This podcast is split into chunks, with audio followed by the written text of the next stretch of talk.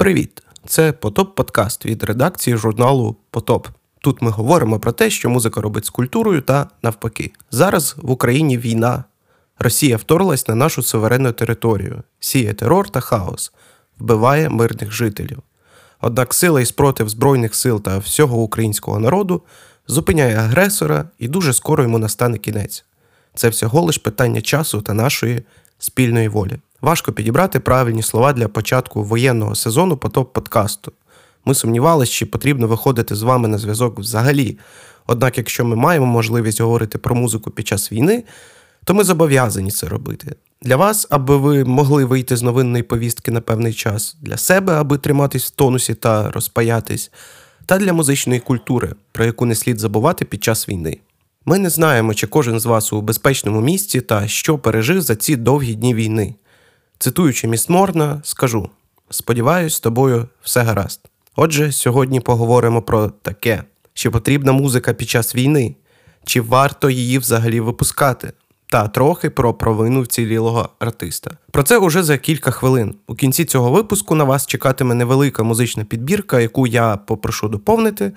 А перед тим як почну, невелике оголошення. У кінці минулого року вийшов другий номер друкованого журналу Потоп. Це чи не єдине друковане видання про музику та культуру в Україні.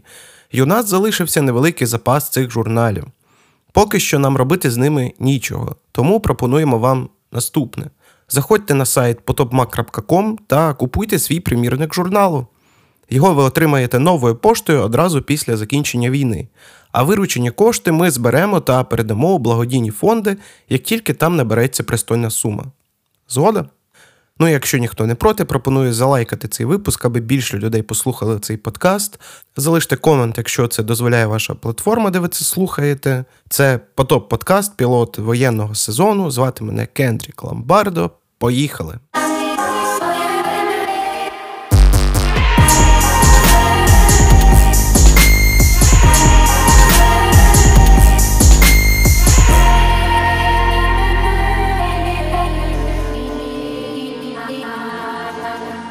Пригадую, якось на уроці історії в школі викладач розповідав, що коли якесь велике військо йшло у довгий похід, то разом з військовими, крім обозу, з кухнею, проповідників та інших тилових структур в ар'єгарді, обов'язково тинявся мужчина з музичним інструментом і співав пісень для підняття бойового духу солдат. Той, звісно, мав у запасі безліч треків, як старий iPod на 120 ГБ, і дуже цінувався як допоміжна військова одиниця. З музикою було якось легше бити ворога.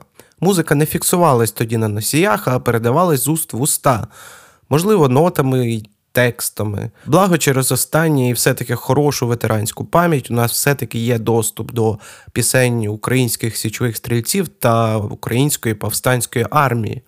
Всі ж пам'ятають, наприклад, лента за лентою набоє подавай. Ну а про совєтські пісні Другої світової війни говорити нічого. Тема війни та перемоги там сакралізована в такому ключі, що наслідки ми бачимо зараз на фронтах боїв з російськими окупантами.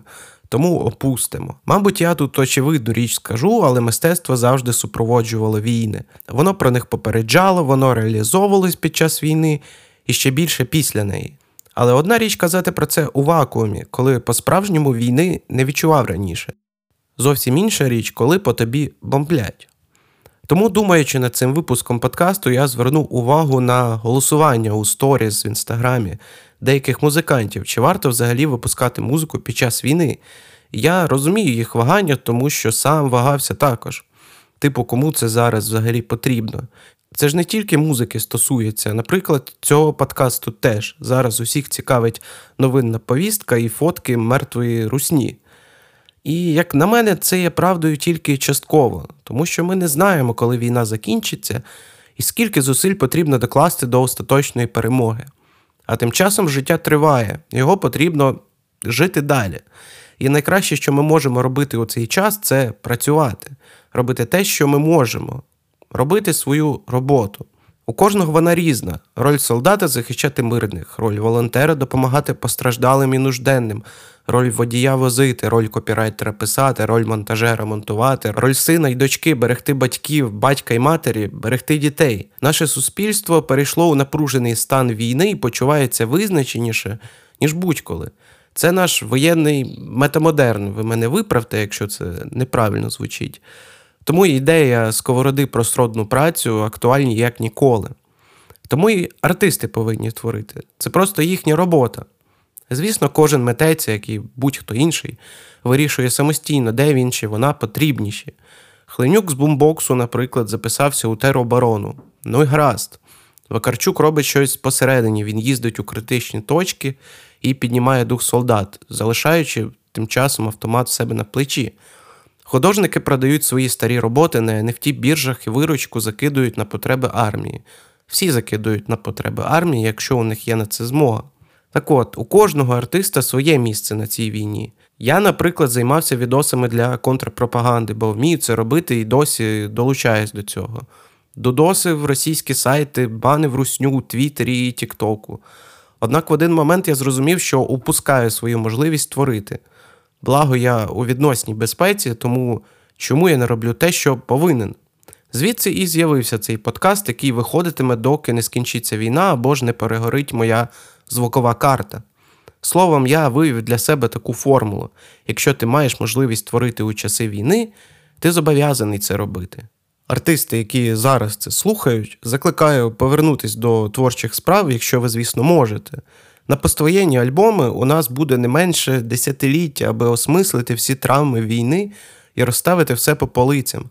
Однак музика війни потрібна саме зараз. Тому пишіть пісні і не вагайтеся, можливо, у стіл, але краще для випуску у світ. Не на студії, а в домашніх умовах. Байдуже. Люди, якщо не одразу це оцінять, то з часом точно. На цьому моменті я прошу слухачів цього подкасту написати в коментарі, як ви ставитесь до нової музики, яка виходить зараз, і чи слухаєте ви саму музику як таку взагалі. Повертаючись до теми, звідки береться провина вцілілого артиста? Власне, вона і полягає в тому, що якщо ти маєш можливість творити, то відчуваєш провину через те, що більшість твоїх колег не можуть цього.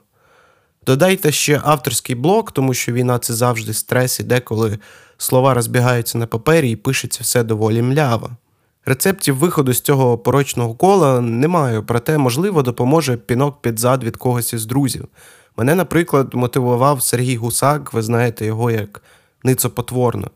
У нашому видавництві Краб Музика мав вийти новий сингл Ницика, і реліз потрапив прямо на кінець е, першого тижня війни. Звісно, коли ми це планували, ми не знали, що вона почнеться. Словом, ми скасували реліз, але згодом Сергій попросив поставити нову дату. Мотивував це тим, що потрібно жити далі, бо хз, коли це все закінчиться. Доктор Гусак допоміг мені і тут. Отже, для пілота сезону поки вистачить. Старатимусь виходити у ефір якомога частіше з новою темою. Скоріш за все, у наступному випуску поясню, що означає вихід великих лейблів з російського ринку для ринку українського. Правда, досі чекаю на коментар експерта. Також хочу розібрати шедевр Житомирського скрімо колективу Аудір, як перестати хвилюватися, полюбити війну. І, звісно, якщо ви маєте тему для подкасту і хочете її послухати тут, обов'язково пишіть нам, спробуємо розібратися. А поки попрошу накидати у коменти українські релізи, що вийшли за період військового вторгнення. Зараз про це, в принципі, ніде не прочитаєш, мабуть, крім неформат Com.ua, а ми хоча б плейлист зробимо, будемо його доповнювати. І, можливо, опублікуємо у телеграм-каналі окремо. А на телеграм-канал я дуже раджу підписатися. Це наше основне джерело комунікації. Не забудьте також підписатися на YouTube канал, де після війни ми все-таки запустимо другий сезон по топ-блогу. Хто слідкує за нами, той розуміє, про що я говорю. Не забувайте про потоп-журнал, кошти з якого підуть українським військовим чи на благодійність. Всі посилання я залишу в описі. З вами був Кендрік Ламбардо, це був пілот воєнного сезону потоп подкасту. Гарного дня чи ночі, коли ви там це слухаєте.